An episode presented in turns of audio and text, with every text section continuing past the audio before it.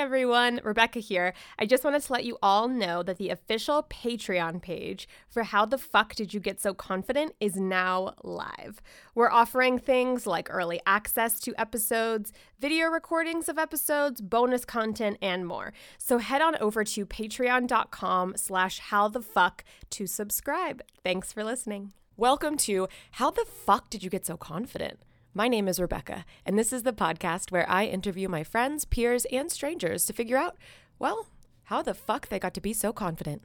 In this episode, I chat with storyteller, public speaker, and anecdotist Mo Barrett. We discuss that you're more than your career, how most successes start out as failure, the benefits of doing the work so you can then let it go and be in the moment, and so much more. This is How the Fuck Did You Get So Confident? with guest Mo Barrett. Hey, Matt. Hello. How are you? I'm so good. Thank you so much for joining me. Um, Thank I'm you so, for having me. This is so cool. Yeah, I'm so pumped to talk to you. Um, so first, first of all, tell everybody like who you are and what you do because your website says you're an anecdotist. Is am I yeah. saying that right? Okay. Yeah. Um, because I know what an anecdote is, but I've never met an anecdotist. So ah, well, nice to meet you. yeah, yeah.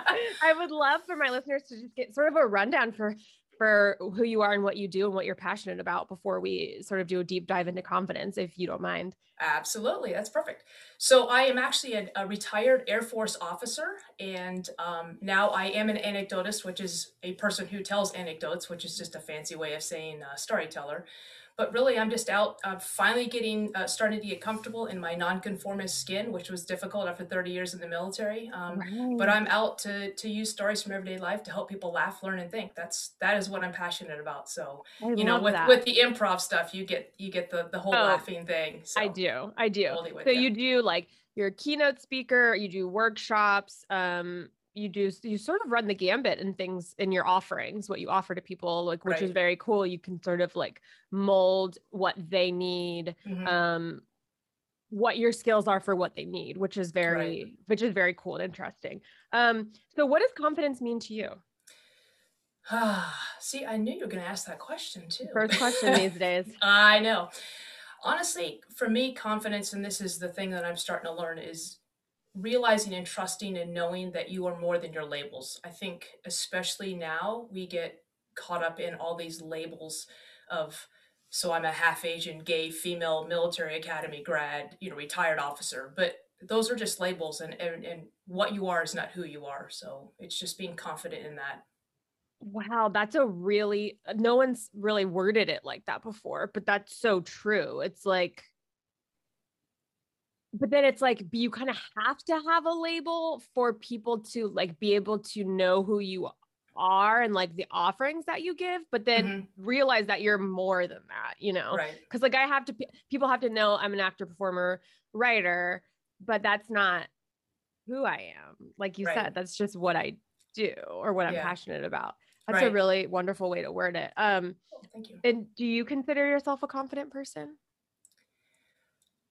I don't think I'm a confident person. I'm a I think I'm a person who has moments of confidence. Um, mm. But hmm. I, I think, and I think there's, I, I've thought about that too because it, what's been interesting about listening to your different different guests that you've had on is it's been amazing how many people don't consider themselves confident people. Most and most. yeah, isn't that isn't that crazy? And that was one question I had for you: is have you found that that your definition of your interpretation of confidence has evolved over the past year that you've been doing this?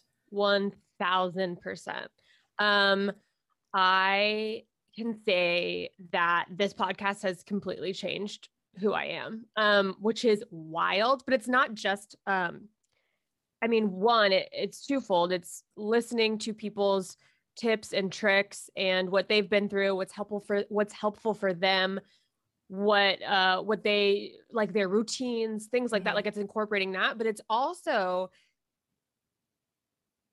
starting something that was once nothing and now it's in existence and finishing it from beginning yeah. to end and like learning the new skills that go along with it it's like I didn't know how to work this before before this podcast. Like I knew, you know, from being an actor, I know how mics work, but I don't I didn't right. know like the intricacies of it or editing software. I didn't know exactly how to do that or promotional art. I didn't know how to do that. So it's mostly like picking up new skills in addition to learning the tips and tricks from other people. Yeah. So it's been, I mean, truly life changing for me, this podcast. Right. Um, and my definition of confidence has also shifted because I thought that it was, I thought it looked the same for everyone.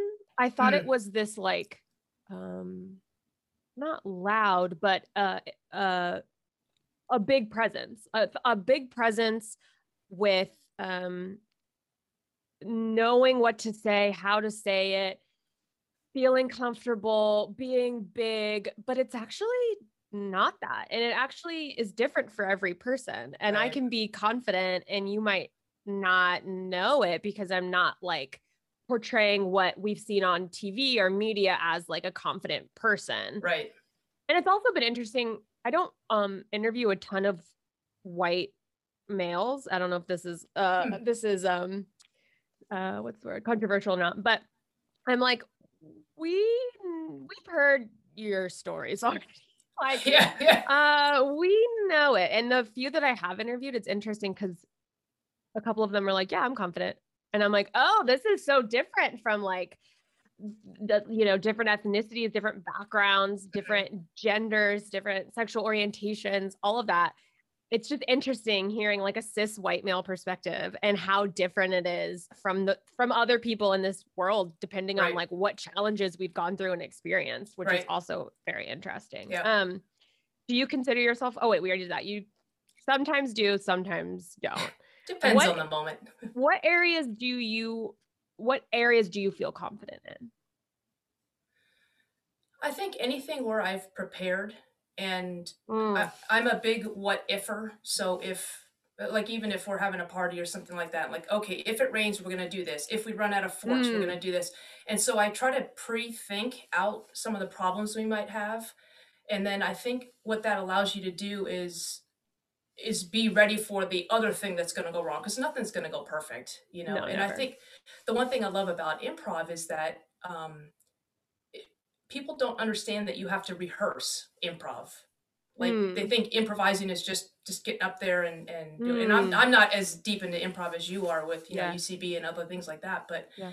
um, to practice the skill of listening and doing the yes and and not negating somebody else's um, but just what ifing things and just being ready yeah. for that. So like I think the more you've what if something and you've thought about all the things that could go wrong, then you are prepared and confident for when something else is going to go wrong. Right. And it's usually like the mistakes are like these beautiful accidents in yep. improv and like yep.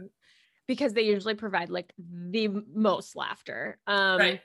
and I think that's like a good parallel for life too is like what may look in the moment a mistake or a failure or a shortcoming in retrospect later on you'll be able to go oh, that's why that happened. But right. like in the moment, it's so hard to know that. Right. There's a like, there's a beauty in that imperfection. Yeah. Yeah. And it's like a like you said, it's like adapting to the changes that come to us yep. and knowing how to like pivot essentially. Yep. I think pivoting yep. is pivoting is so important, especially in this year with COVID. Like, did, oh did you God. experience the, yeah, the need to pivot, whether it was professionally or um, in your own life? Yeah, absolutely. I mean, just this this whole Zoom. Like, you went from having coffees in person to we're chatting with with yeah. Zoom, and and then there's all these blessings in that too. It's just like um, being able to talk to somebody in England or Australia. You talk to your friend from Australia, and it's just like, okay, so now we can shrink the miles a little bit, but I still miss that in person energy. You just cannot replace that. That I know. I mean, I'm so I, done with this. I know. Me too. I mean, I'm used to performing multiple times per week live, and now nothing. And and most of my peers are the same way. And so we're all like, when are we going to get back on stage? Is, is there an end in sight? Because I heard like Broadway's starting to open, but is there an end in sight? I heard Broadway is opening in the fall. Okay. Is that what you heard? Yeah. I don't. Yeah.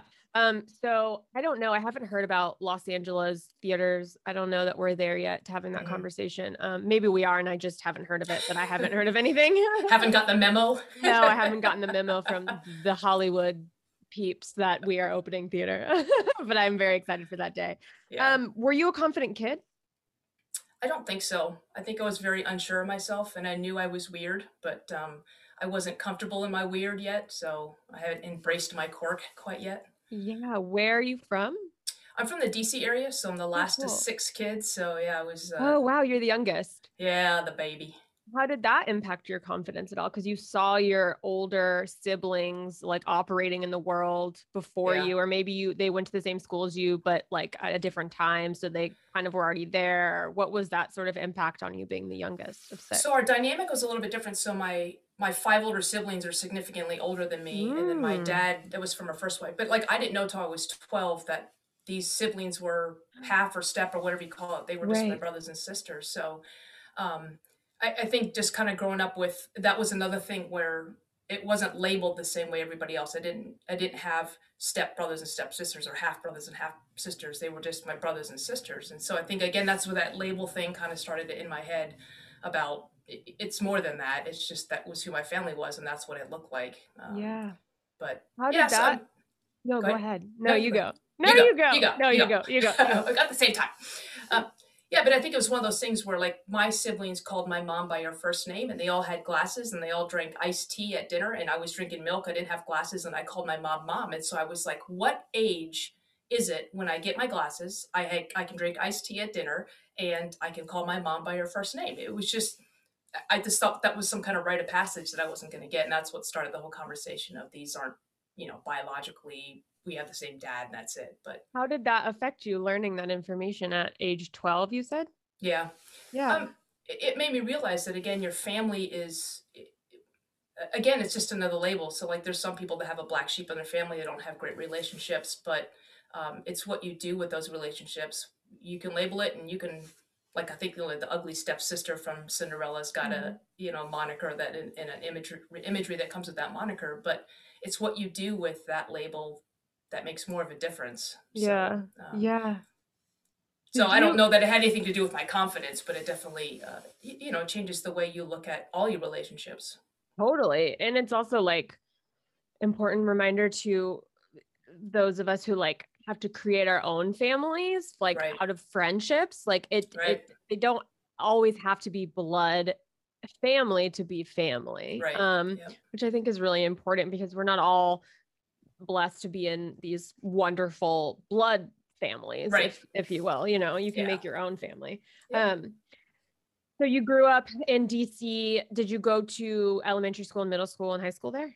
I did, and I'm What was- actually, I'm yeah. actually back in the house that I grew up in. So I'm like Ooh. five, five doors down. So I'm taking care of the house for my mom. But Oh, uh, that's nice. That must be wild, a wild experience to be back it is, in that it is area. different. Yeah, it's different to be calling my friends' parents by their first name. It- it- yeah. it's it's kind of it is weird, but. Sometimes we have Uh. to pivot. We just talked about that. And here we are Yeah. No, my Nice. internet, my internet must have went down for a second. So then I took advantage and moved to a location closer to the router so that that wouldn't happen again. I'm so sorry. No worries. no Okay, so we were talking about what your schooling like uh, growing up in the Washington D.C. area. Did you have um, an easy time with school? Was it hard for you? What were sort of your what were your strengths? What were maybe some things that you wanted to work on, or uh, I don't know, any sort of confidence shakers that occurred during that time? confident shakers. So I uh, I was I had made the decision I wanted to apply to the Air Force Academy. So I went to my guidance counselor, and uh, he basically laughed at me and he's like, Michelle, he goes, you aren't smart enough. Your grades aren't good enough. Your standardized test scores aren't high enough. You should just set your sights on a safety school like community college. And I tell you what, there's nothing more motivating than someone who doesn't believe in you. So I Holy shit! yeah, so I'm just like, you know, big middle finger to you, and Yeah. uh, that's what happens when you make a the the head football coach or guidance counselor. Oh but yeah, one thousand percent. That's cleverly disguised. Yes, absolutely. Um, So- well, okay, but I have a couple questions from that. Um, what made you want to join the Air Force to begin with? So my dad was in the Army Air Corps during World War II, and my brother was in the Air Force. So I always knew I was going to Wow. go into the Air Force. Um, and so I I didn't know. I I just assumed I was going to go to the same college my brother did. And at the time, I also didn't want to fly. I just didn't think that was just wasn't on my radar to be a pilot or anything else like that. But this uh, when I got to the academy, all these things just started opening up these opportunities, and uh, and so one thing led to another. But yeah, my initial impetus was to try. it out was the in Air your Force. family. Yeah, yeah, yeah, yeah. yeah. And then what? So when your guidance counselor said like, mm, "You're never gonna, you can't get into this thing," like, how did that affect you? Because that's a young, you're at a young age and being told like you can't do this thing. yeah. So I want, I mean, our educators are supposed to go, you can do it, you know, shoot for the stars. How can I help support you in this Right. endeavor? Right. Not, "Mm, you can't do that thing. yeah. Like, just how did yeah, that just affect to you? be you know, just to be shot down. I just I, Yeah. I I don't know if I believed him on some level, and I just wanted to like just kind of prove him wrong. I don't know what what motivated me, but I, I was really pissed off, and so a lot of times it was just. Now I did apply to the Air Force Academy, and I did get in the first try, and I did have to go to community college, but I applied again and then got in, and then I went back in my uniform to go see him. He's like, Michelle, I always knew you'd get in. I'm like, shut up, you know, but. So how did that like, okay, so he tells you you can't do the thing. You do it anyway. You don't get in. You go to community college. Did that rattle your confidence or were you standing strong being like, I'll just apply again? Or like, how did that make you feel and how did that affect your actions at that time? I mean, it definitely shook my confidence, but what what actually kind of turned it around was I had gotten a, a letter offering me a chance to go to a, a preparatory school, and it was like Mm. you go to this prep school for six months, then you go to community college for a semester, and then you reapply. Mm. And my sister, one of my sisters, just happened to be home, and I was just kind of telling her about the letter, and she made this offhanded comment. She said, "If women had been allowed at the Air Force Academy when I was applying to colleges, I would have done anything to apply." And I don't think she was saying it to motivate me or for any other reason other than that was just something that had been an opportunity she didn't have. Mhm. And I'm like, wow. And that completely changed my trajectory and made me even more motivated to go there, more motivated to, to prove my guidance counselor wrong, but also kind of to do it for my sister. Um, now, fortunately, I loved, I would do the Air Force Academy over in a heartbeat before I ever did high school over again. Really? Yeah, I loved it. But um, Yeah. What's it like? I mean, most people will never experience sort of what the Air Force Academy or any sort of um, military academy.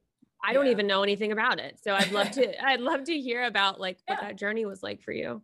Um, it, it for me it was good because it gave me direction when I was a little bit directionless. Um, Mm. but it teaches you a lot of discipline, and uh, the basic idea behind it is your freshman year they're just kind of break you down as an individual so they can build you up as a team. So you learn a lot about teamwork and camaraderie and and um, just that esprit de corps kind of thing. But it's also a leadership laboratory. So your sophomore, junior, senior year, you're acting as you know a superior for the freshman class and then the classes beneath you. So you'll learn a lot about what kind of leadership styles work and don't work and it. So I always call it a leadership laboratory. But I was Mm. also going through um, before you were allowed to be gay in the military, and Mhm. I also knew I was gay, and so so there was that whole thing, you know. I didn't even, I didn't even think about that. How, how, what, how did that, that is really hard because you are trying to be authentically yourself yeah.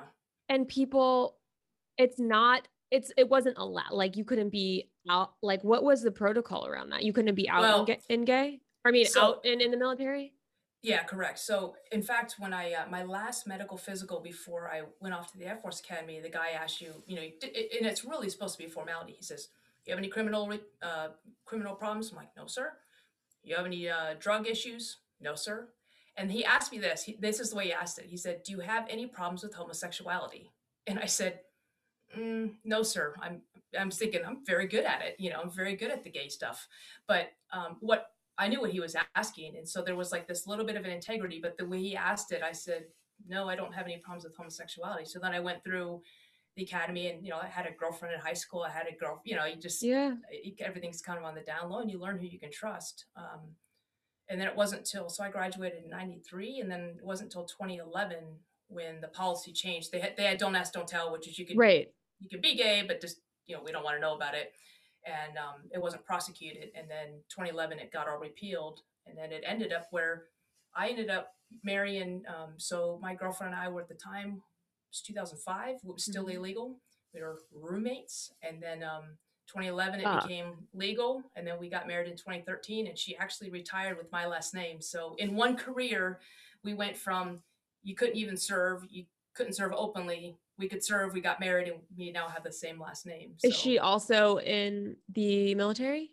She's retired. Uh, we're both retired colonel pilots now. Oh so my we're both retired. God. Yeah. So Congr- one, again- one, congratulations on that. That's a huge, huge accomplishment. But no, go ahead. What were you gonna say? But you know, again, it was for us. We never made. we- We weren't like in there waving a flag or anything like that, and we weren't playing it straight. But at the same time, it was that was just one aspect, one label of who we were, and we're just Right. like, just be a good person, do your damn job, and that's all anybody expects of you. So Right, right. But then it's like, then it goes back to like, well, how am I supposed to express myself fully? right, I mean, you can't, you couldn't, right, you Yeah. know? Um, and then how does that manifest in you for the rest of your life? Like, yes, now uh, you can serve openly, but I'm sure the fact that you couldn't while you were there affect affected you even after you got out. I mean, I don't know. I, I don't know how that affects you, but like I can imagine that it does take a toll on your confidence when people are telling you you can't be who you are. right, right. But I You think know. I, I think our in our history of our whole mankind, people have been told they can't do something. Again, you know, whether it's you can't do this or you can't touch the hot stove or any any of those things, we get told all these things, and Mhm. We either believe them or we challenge them, Mm. and so those they become self limiting beliefs if you if you Mm. believe that. So it's kind of overcoming that, and and you have to choose what you believe in, and Yeah. and then follow it. Yeah. Um, man, that's that's big. You talked a little bit about teamwork, and I'm wondering how you talked about teamwork and leadership, and I'm wondering how those two words play in, or those two, um, whatever the definition of those two words, how that plays into confidence. Like, how does leadership and teamwork play into confidence, or does it not, in your experience? I think it does. I, I mean, I, think part of the teamwork part and how that leads into confidence is, you know, sometimes you, you have to fake it till you make it, and sometimes you're with Mm. somebody. Like, if you ever like go into a haunted house, and if you go in by yourself, it's one thing, but if you have somebody on either side of you, it's a completely different experience, and it's not as frightening, and it's it's Mhm. having that. It's just even if that person is just as scared as you are, it's just the comfort of having somebody right Yeah. next to you. Um, it- Yeah. it, does something for your confidence. I'm sure there's some psychological somatosensory thing about Right. endorphins and contact or something but uh, Yeah. yeah. Yeah. But it's like having a good community of people around you to lean on for support gives Right. you confidence. Right and then you're there for them too and i think there's Right. you know some people are givers and some people are takers and then i think there's this equilibrium somewhere in the whole realm of things that you know sometimes you're given and sometimes you're taken. and Yeah. sometimes it's 99-1 for the relationship and sometimes it's 50-50 and sometimes it's 1 in 99 if my math adds up i'm only half asian so i'm not really good at the math but yeah um did you during your time at the Air Force Academy or I guess okay wait I- I need I don't know enough about the Air Force Academy. So when you graduate, then what happens? So you graduate, and uh, even English majors graduate with a bachelor's of science because we take so much STEM as our core curriculum.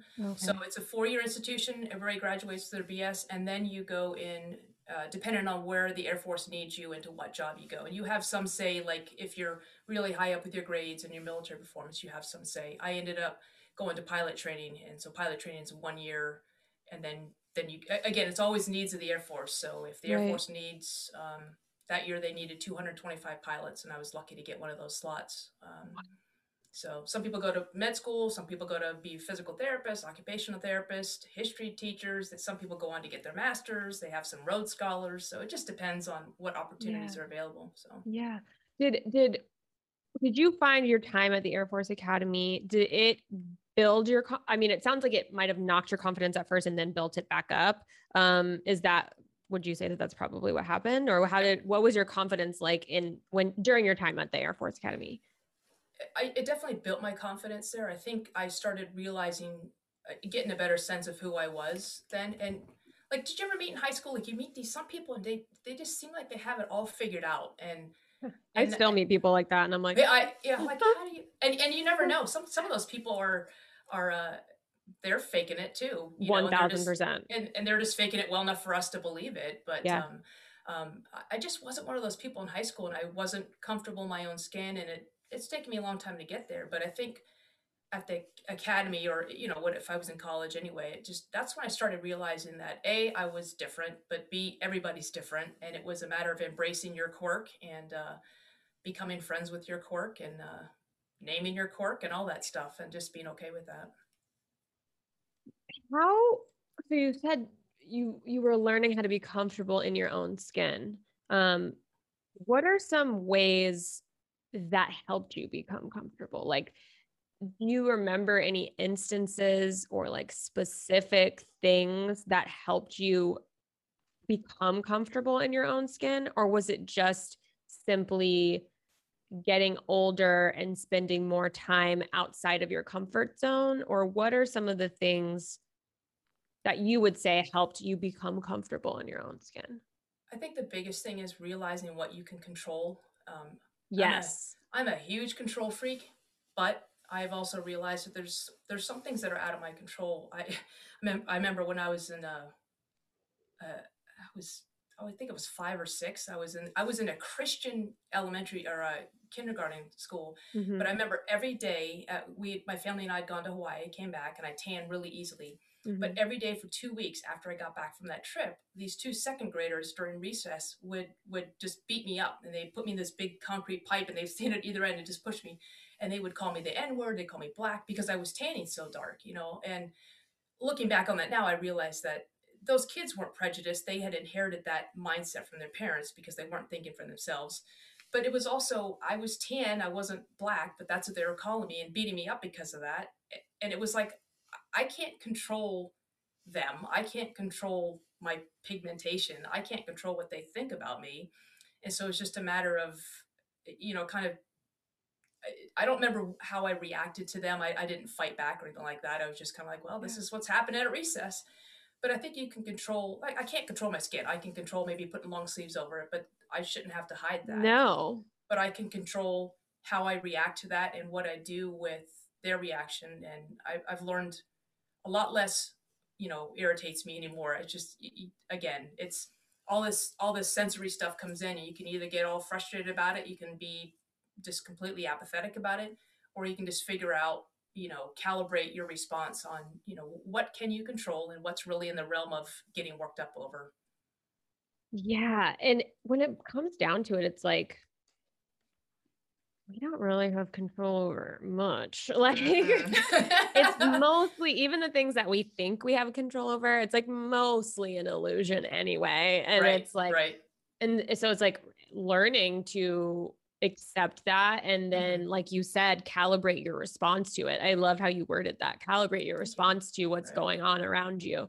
Um yeah man okay so you graduate the air force and you become a pilot Mm-hmm. What is pilot training like? How does that shape who you are? How does that affect your confidence? Now all of a sudden you're in control of a gigantic mechanical machine that weighs uh, tons of pounds. I don't know. I don't know what I'm talking yeah. about. I'm not yeah, a science. Yes, you do. You're doing perfect. Person. You're doing perfect. but you play um, one on TV, so it's perfect. Great, great, great, great. Uh, but now you're in control of this big piece of equipment in your life and other people's lives and like yeah. that's huge that's yeah. a huge responsibility so how did that affect your confidence what was that process like I think that uh, one of the, the best takeaways I got, and just like kind of we were talking at the very beginning of this yeah. about how we didn't know how to do a podcast, and it's like this editing software and all this stuff you figure out. My equivalent to that was so I flew the C5, which was a um, it's a huge um, cargo uh, cargo aircraft. It's like the one that holds up tanks and all this other stuff. Holy but shit! Okay. When you first get in there, I, I mean, it's overwhelming. The cockpit switches and dials, and I'm like, I'm never gonna figure this out. But then it was like you sit in there, and it's not like they just throw you in there and go, okay, go fly, and you know, put people's lives at risk. But mm-hmm. you know, you go through this training, but you also learn that there's two sets of controls. So one for the pilot, one for the co-pilot. Okay, so I can take the cockpit and cut it in half. Mm. And then mm. there's four in, there's four engines, and so there's a lot of duplicate or quadruplicate instrumentation mm-hmm. for each engine. So I can now cut that by 75%. And so I think once you do that, you can kind of go, okay, let's learn these, let's learn these. And I realize those are duplicates and everything over here is the same thing over here.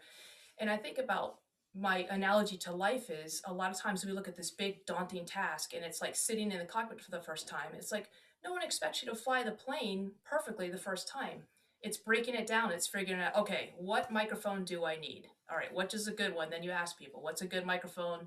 What works for me? What works for my setup? Okay, what kind of headphones do I need? What kind of editing software? And there's tons of options, tons of ways to do that. But how we get there and the process we take to break it down, because some people can look at this whole thing and and go, oh, I need that microphone, that that you know that setup, and this, and they're done. But it's breaking it down and looking at those huge tasks that can be daunting and making them into manageable bites. Yeah, I was just going to say manageable pieces. Yep. Um, yeah, because it's like, and I think there's also a group of people who will look at something new and daunting and be like, I can't do it, and yep. then not do it. And, yep. you know, I've, I think we've all been there at some point where we've seen yeah. a big task and we're like, oh, I can't do this thing. Um, yeah. but remembering all the times that we have done it or like maybe not as big, but a different version of a new yeah. thing and and remembering like, oh wait, yes, I, I can get this done. I did this before. So right. I know I can do this. It's also like gaining that um, skill of trusting yourself, I think right. is so big um, right. with when it has to come when it comes to do with confidence is like trusting your skills, trusting your abilities, trusting your training. Um, well, and trusting trusting the confidence you have in yourself that you have done something similar to that. Again, right. like this, like we're talking about this podcast. It's like, you know, there was a time when you didn't know that you needed this and this and this, but now you do, and you look back on that, like, and those decisions may have seemed daunting at the time, but now you look back, I'm like, that was nothing, and so that gives you confidence for the next next thing. yeah, exactly. Right, right, right. Right. Have you seen that? There's a really cool video. It's like a 16 minute video, but it's mesmerizing. It was done by the Swedes, and it's videotaping these people up on a 10 meter platform to jump into a pool. No, and it's all the perseverations they go through about not wanting to jump and jumping and, and everybody's on the edge and like nope can't do it and then some people have another person up there and going i'll go if you go and like don't talk to me but it's it's a really fascinating I'll, I'll, email it to you later but it's a yeah. really fascinating um, just watching people kind of go through this and it's they're not going to die it's it's it's 30 feet yeah. up but it's it's a daunting task that just yeah. takes one step yeah that's a really interesting i'm so glad someone filmed that because that's like yeah. a, such an interesting scene to watch unveil and i'm sure parallels like different instances in life beautifully um yeah that's so interesting um i can't believe you flew a plane that held a tank inside of the plane that's but here's the coolest thing. So about the the C5, um, it's made by Lockheed, the Lockheed C5 Galaxy. The Wright brothers' first flight, the very first one that was like 10 seconds long, could have happened in the cargo compartment of our plane. Oh my god! Isn't that cool? That's like oh, that that's awesome. So cool. That's such a good. That's such a good party fact. Um. Oh, I got I one, more, one more, one more really cool party yes, fact. So it's got I need all of them. Tw- 28 tires. The air in the tires weighs 181 pounds. that is in my head so scary that you have to maneuver something. Wait, that I had to maneuver, or because anybody had to maneuver it? Anybody. You call me a bad driver? Anybody? No, no, no. I actually mean me. me imagining me having to maneuver something with 28 wheels that carries a tank is absolutely wild to me. Um, and I'm did that skill like give you confidence in other areas of life? Were you like, well, if I can fly a plane that holds a tank, I can do this other thing. Like, no, like I wish. I, I wish I wish I wish it gave me more confidence but it's like every task is is different in its own way and so some of those things it's like well if I could fly a plane yeah I could maybe fly a smaller plane but not like I can fly a plane so I can you know, jump out of a plane or something. They're just yeah. different tasks. But no, I, I, I wish you like, gave me more confidence. I feel like I would be like, if I could fly a plane that holds a tank, and then and then I'm thinking of like small tasks that give me anxiety, like calling to schedule a doctor's appointment. I'm like, that would be that would be nothing because I just flew a plane with a tank in it, so I could call a doctor, make a doctor's appointment, no problem. That's just a little insight into what. But, I mean, you know, but think about like think about some of the things that you do that probably give people other people anxiety yeah. right so like like as a public speaker or uh, doing improv yeah. I mean to go up on a stage with people watching people paying to watch and having no script and then that would stress people out some yeah, people. and right. so you know it's the same thing. It's just like there's confidence in something that you're that you're passionate about. Yeah. Yeah. Yeah. Okay so then you join so now okay now in the timeline of your life you're in the air force right? Mm-hmm. mm-hmm. okay you experience anything during that time that shakes your confidence, that knocks you down, and that you have to recover from? Oh, a lot. Is there anything that comes like anything you feel comfortable talking about that comes to mind? A lot. Yeah. So, so I'll tell you I'll tell you one of my favorite stories. So this Okay, yeah. this actually happened three times in three separate planes. Um, so um, one of the things you do when you're becoming a pilot and you get comfortable with a certain plane is it's called a stall. So basically what it means is you're gonna you point the nose of the plane to the sky and you starve the aircraft of airspeed. And what it, it's a confidence move to teach you that the plane will always seek a flying attitude. But in order to do that, you you point the plane straight up, you pull back on the power, and you just let the plane fall out of the sky. I mean that's essentially what's happening. And so when you do that, the I know, right? So the plane will eventually just it'll get its nose down, but sometimes it goes nose down. And so my very first time, my instructor who's sitting right next to me said the plane will just go nose down. Okay. Well, that first time the plane went right wing down. So it was up and then it was supposed to go straight down and it went to the right. I grabbed his leg. and I didn't let go because I was so scared. I was like, because he was demonstrating the whole how do you get out of it and stuff. And so I'm holding his leg and I don't even realize it. So I'm a young cadet, you know, young girl cadet holding this this officer grown man's leg in the plane where there's no witnesses, you know. Um, so the the short version is I ended up letting go and I did it in two other planes because you know different kinds of stalls. But what the the analogy that I pull from that is that there are things when we're learning new skill sets, whether it's stalling a plane or doing improv or doing podcasting, that we rely on, maybe grope or hang on to somebody else for a little bit. Mm. But at some point, we have to put our hands on our own controls and do it ourselves. but, um, and some of it is just giving yourself the grace to, like, yeah, I grabbed your leg. I'm sorry. yeah, grace, giving yourself grace is huge and is one other person that easy. no, not easy. And one other person I talked to used that same phrase and I, I didn't spend a lot of time thinking about it before he brought it up and I was like, oh, extending yourself grace is huge. Like, I just love how that's phrased. It Yeah. makes complete sense. Mhm. Um, that is so crazy. Okay, off topic. Should I be scared uh, during turbulence in a commercial flight? No. Why? No. the plane always wants to fly. So turbulence is natural in the plane and the wings are actually they're they're going to flex a little bit and, and they're, they're doing that. And also when you get into turbulence the pilot will set a turbulence penetration speed. Um, and so it's it's structurally the engineers will determine what speed that aircraft does the best when it's getting jostled around like that. So it's just hitting those pockets of air, those little potholes in the sky. But even if the plane, you know, kind of loses its its airflow under the wing, the plane aerodynamically always wants to fly. So I always tell my friends, the plane wants to fly. That's all you have to say. And the plane That's- will always seek that flying attitude. That's good to know. I'm not a good flyer, so like just hearing you explain a stall is just like a nightmare to me. It sounds so scary. Um, so you were never you've never been afraid of flying then? Oh, I'm afraid all the time. So- especially if I'm flying. No, but No, but I mean, you know, a lot of it goes back to the control freak stuff. Like, so Jen and I will, Jen and I will be flying, and we're like, we're like, he's gonna bounce the landing. He's gonna bounce it. Add power, add power, and like, oh, you know. But yeah, but that's it's so cool Maybe it's, maybe it's because we're judgmental, not control yeah, freaks. Yeah, maybe that's cool that you have that knowledge and you can be like, he's bouncing. What did you say? Bounce the landing? He's gonna bounce the landing. Yeah. yeah, he's gonna bounce the landing. I'm gonna say that from now on when I fly to like give myself ease. I'm gonna be like, he's gonna bounce the landing. He's gonna bounce it. Um, Is there something that you? I'm sure the answer is yes, because everybody has like a quote unquote failure in their either their careers or their personal lives that taught them a lesson that helped them to grow. I have quite a few. Um, Right. Is there? Any, we all do. Is there anything that you can think of where you like quote unquote failed and then you overcame it?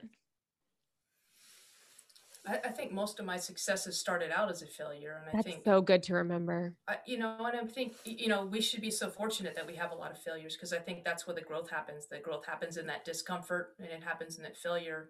Um, if you choose to learn from it, I, I, I have plenty of failures, whether it's grabbing somebody's leg in the cockpit or you know, um, but but really it's just about figuring out what what the lesson is from that, um, and finding that beauty in the imperfection, and, and figuring out okay and even things that we do well and do right, I think there's still lessons to learn, either to repeat it or to figure out how you could have done it better. Mhm. Um, so I love, I just love curiosity and wanting to do things better or faster or smoother or some kind of superlative of improvement um, the next time.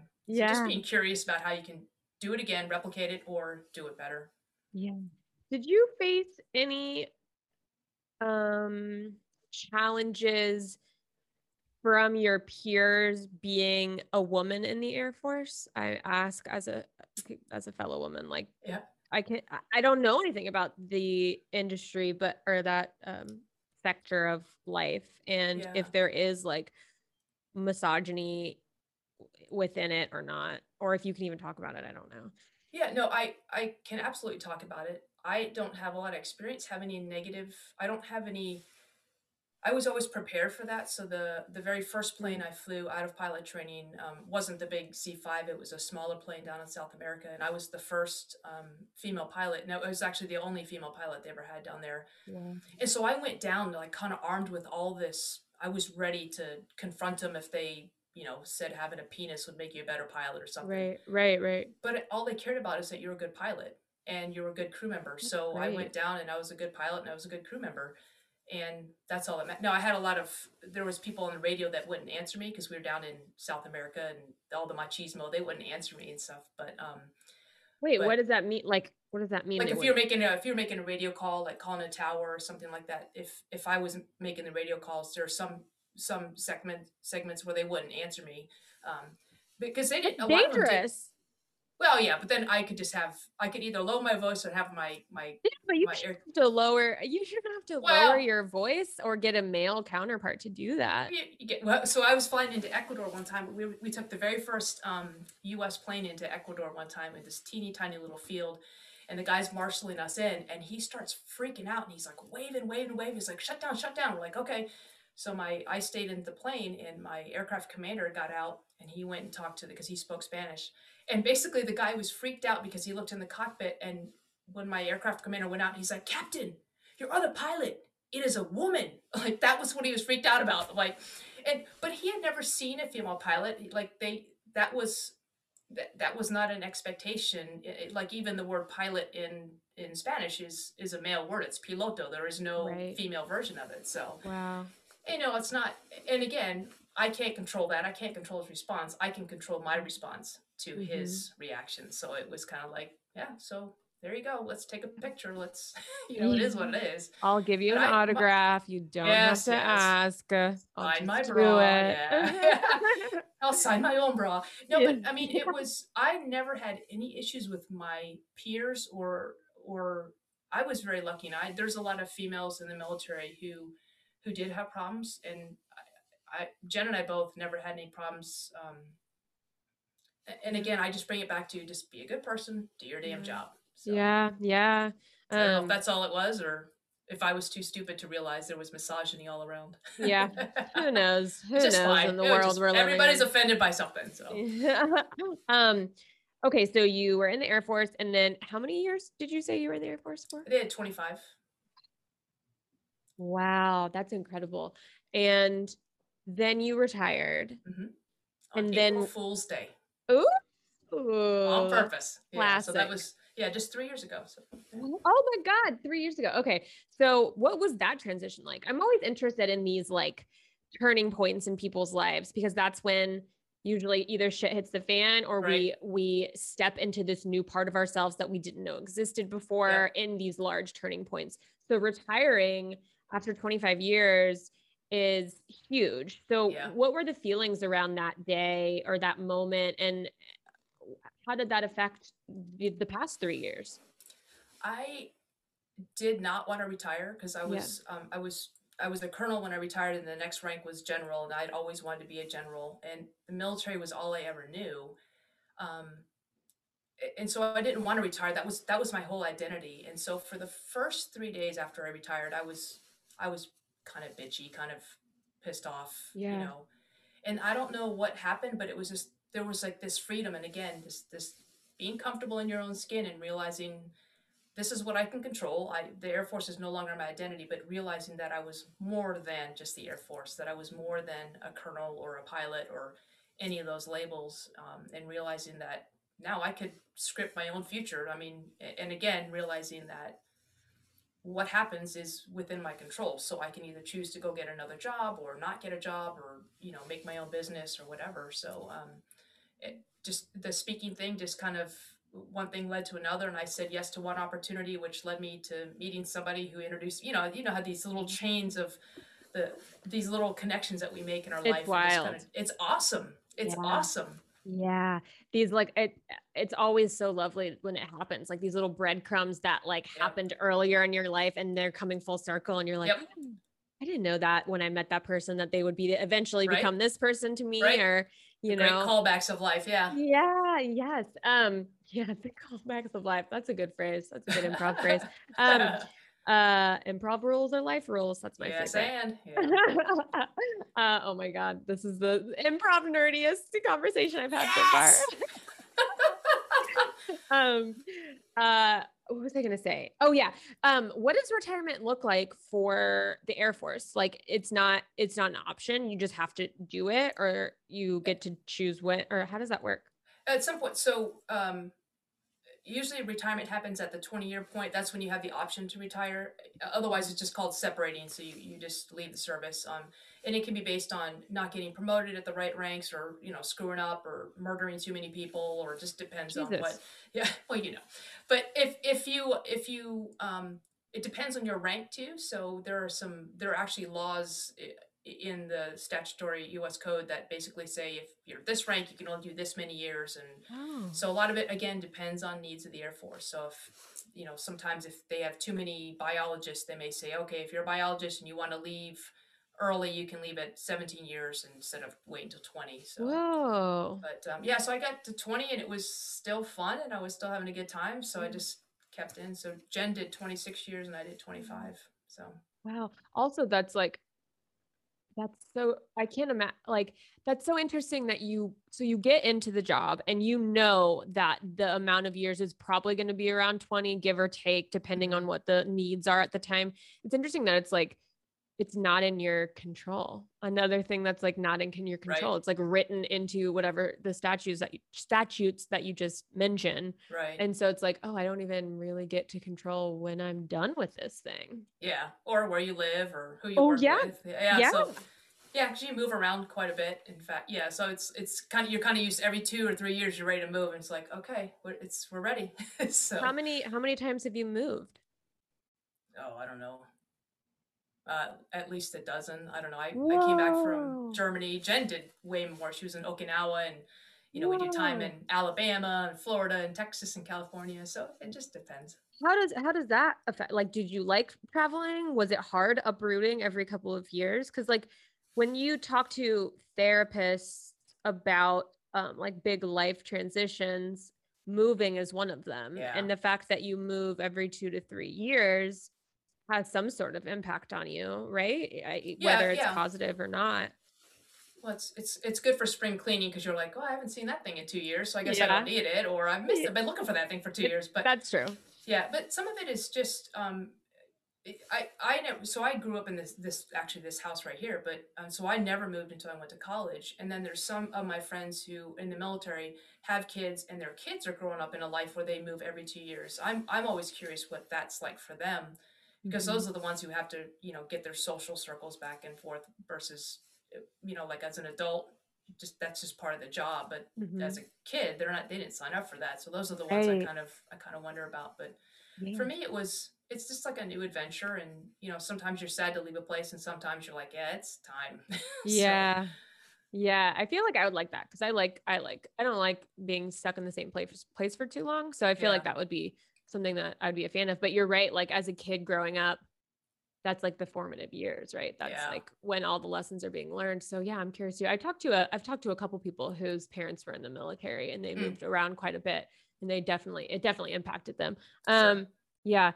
Okay, so then you retired and what made you I know you said like what you said yes to one one thing and that sort of snowballed into this new career of being an anecdotist and a speaker. Um Uh-huh. uh what made you want to pick this path as opposed to like any other path you could have picked but you want you wanted to use this time to talk to people, be a speaker, help people. Um, why?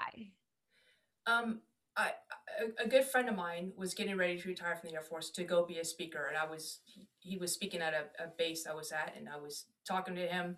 He went up and spoke, and then he came back and we hung out, and I'm thinking, this is a thing, like this is something we can do because I don't. I this is sounds really weird. I don't like being the center of attention, but I do like to tell stories, and I love making people laugh, if it's one on one or in a group. Um, and when I thought that and I also think there's lessons in everyday opportunities and, and everything we there there are lessons everywhere and if you're willing to see them and willing to learn from them and I, I just like the idea of telling a story almost like telling a joke but a really long joke but like telling a story but have it be from something that happened so that you can help somebody else see give them a perspective to find the humor and the lessons in their own everyday lives because mm-hmm we all do plenty of stupid shit that helps us, you know, see see our life yeah. and see our opportunities uh, differently. Yeah. So was that scary doing your first like public speaking event coming from because you're coming from the Air Force, which I don't know. Did you do any public speaking during that time or Yeah, you do. You have to get up and brief things, you know, and yeah. PowerPoint behind you and stuff. But um, was it an easy transition going from from one career to the this this new one or what was that like? it was a lot more natural than I thought. And I mm-hmm. never would have thought that um, I would feel comfortable on a stage in a spotlight. But there's something that happens that is so life giving. And I, like I, I, I feel like I black out sometimes. So I, I, I, got to do a TED talk. But again, you talk yeah, about being prepared. I had had probably 37 versions and I still have my note cards. And I, I, my, uh, my coach actually put a joke back in the night before I I came I'm talked but there's something that happened when I got on stage and I had done it so many times and um, my best friend actually went with me to Ohio for the for the TED talk and we got done and she goes oh it's so cute she goes I loved how you saluted at the end I'm like I what she goes yeah you, you saluted at the end I'm like Katie I what do you mean I saluted she goes I don't know you stood up and you saluted when people were clapping I'm like oh god you know like don't remember any of that. it, it is on video, so I'm like, oh, I guess she's yes, right. But uh, but uh, you know, there's it, it, it, comes back to that preparation thing, and, and again. Yeah. I think because I had prepared for so many, I mean, hundreds of hours of rehearsal and right. just practicing and practicing and practicing, that when you're up there in that moment, you can appreciate. Like I can remember where people were sitting. I can remember seeing things because you, everything else is on autopilot, so you can enjoy that moment. And there's something to be said about being so prepared and being ready for the what ifs that you've already what if them that you can enjoy that moment. I think there's a lot more joy that comes from that. Um, I, am I'm, I'm also not a fly by the seat of your pants kind of person. I can't just get up and wing it. Um, mm-hmm. I, you know, I've thought about all these things ahead of time, so I, yeah, I just think you, it helps you enjoy the moment. Uh, yeah, that's, that's what I wrote down. Um, but like that's so crucial like be prepared do the work ahead of time so that you can let it go in the moment um, right right which is like when I went to theater school, it's like exactly what they teach you. It's like you prep at home, you do your homework at home so that you have the freedom. Like you said, you said you're on your those things are on autopilot right. now. So right. now you can like really connect, you know, if if you're doing a speak if you're speaking, you can connect with your audience or mm-hmm whatever the thing is, but you can really be in the moment because you've already done the work ahead of time. And right. now your job is to just let it go um, and trust.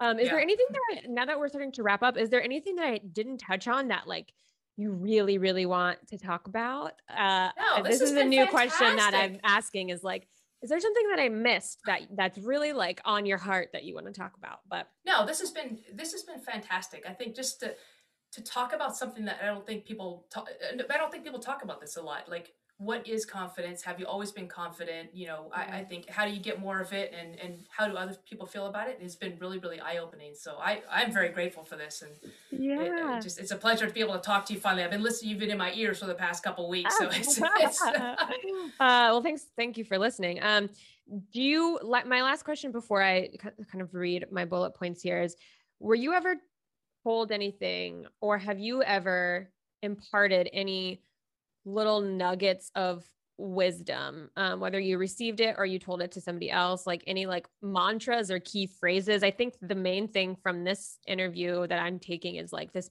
this preparedness, like being Mhm. prepared so that you can be in the moment. Um, yeah.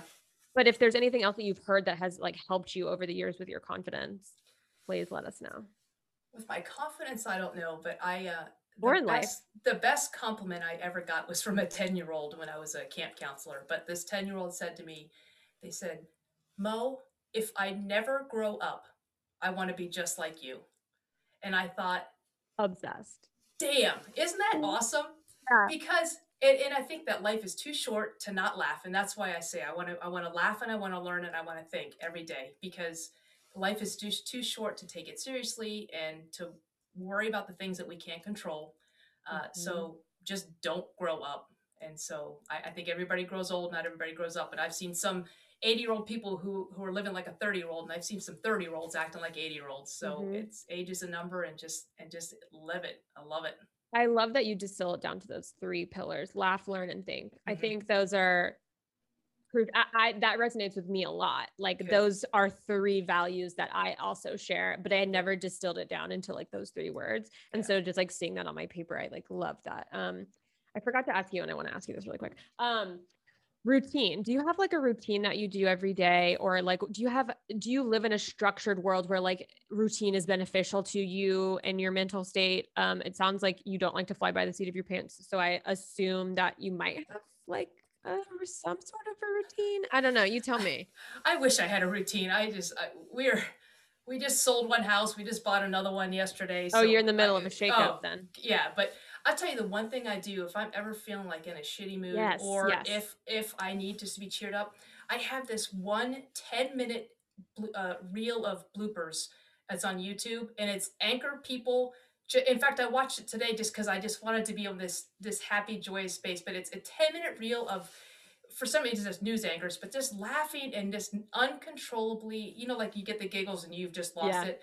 I don't know what it is. I just am laughing along with them, and it just crack. I mean, it's other people's misfortune, but um, yeah. I just anything that makes me laugh. It just that's all I need. I just I live for those like just You- laughing moments uncontrollably, especially too. Yeah, and like how cool is it that you know that about yourself? It's like you th- that's another thing that's like uh, twofold. It's like first you have to recognize that Right. you're not in the best mood, which is not easy for everyone to recognize like what mental state they're currently in. So Mhm. first you have to recognize that and then you have to go, okay, what can I do to change that? And then you have to find what you're looking for to change it. So it's like the fact that you have that sort of in your toolkit to go Yeah, to when you yeah. need it, it's like it sounds like it's super helpful. Um Yeah, I always tell people find your blooper reel, whatever. whatever I wrote that blooper down. reel. Yeah. okay, I'm gonna uh, recap and Okay. please correct me if I'm wrong. Change. I don't want to mess up any of your intentions. Love a good note. Okay. Uh, trusting and knowing that you're more than your labels. Prepare, pre-think, pivoting. By definition, that's what I had to do on this episode. Um, when my internet went down. Okay. Make your own family if you need to. Try again. Prove the naysayers wrong. Challenge the status quo. Sometimes fake it till you make it. Have a good community around you. Uh, balance in the give and take to that community. Realize who you are. Remember to embrace your quirk. Realize what you can and cannot control. Calibrate your response. Break a big, daunting task into manageable pieces. Trust yourself. Give yourself grace. Most successes, remember, most successes start out as failures. Learn from your failures, find the lesson, stay curious, uh, be a good person and do good work. You're more than your career, you're more than your label. There are lessons everywhere. Be prepared, do the work so you can let it go in the moment. Laugh, learn, and think, and find yourself a good blooper reel. I love it. Well done. That was awesome. That was a lot. Two half pages. Um, uh, anything you want to change or add at all? no, ma'am. that was perfect. Cool, Cool. This was Well, thank so you. much fun, Rebecca. Um, I always absolutely love doing these. So thank you so much for your time. Sorry about my internet snafu. No snafu, is that the right word? Snafu? It is. Know, it's an acronym, right? I don't know. It is. I'm telling you. it is? Situa- situation normal, all fucked up. No. Snafu. That's so good to know. Okay. Um, I had no idea that was an acronym. Do you know Bohica too? No, what? Bohica. B O H I C A. Bend over here. It comes again. No.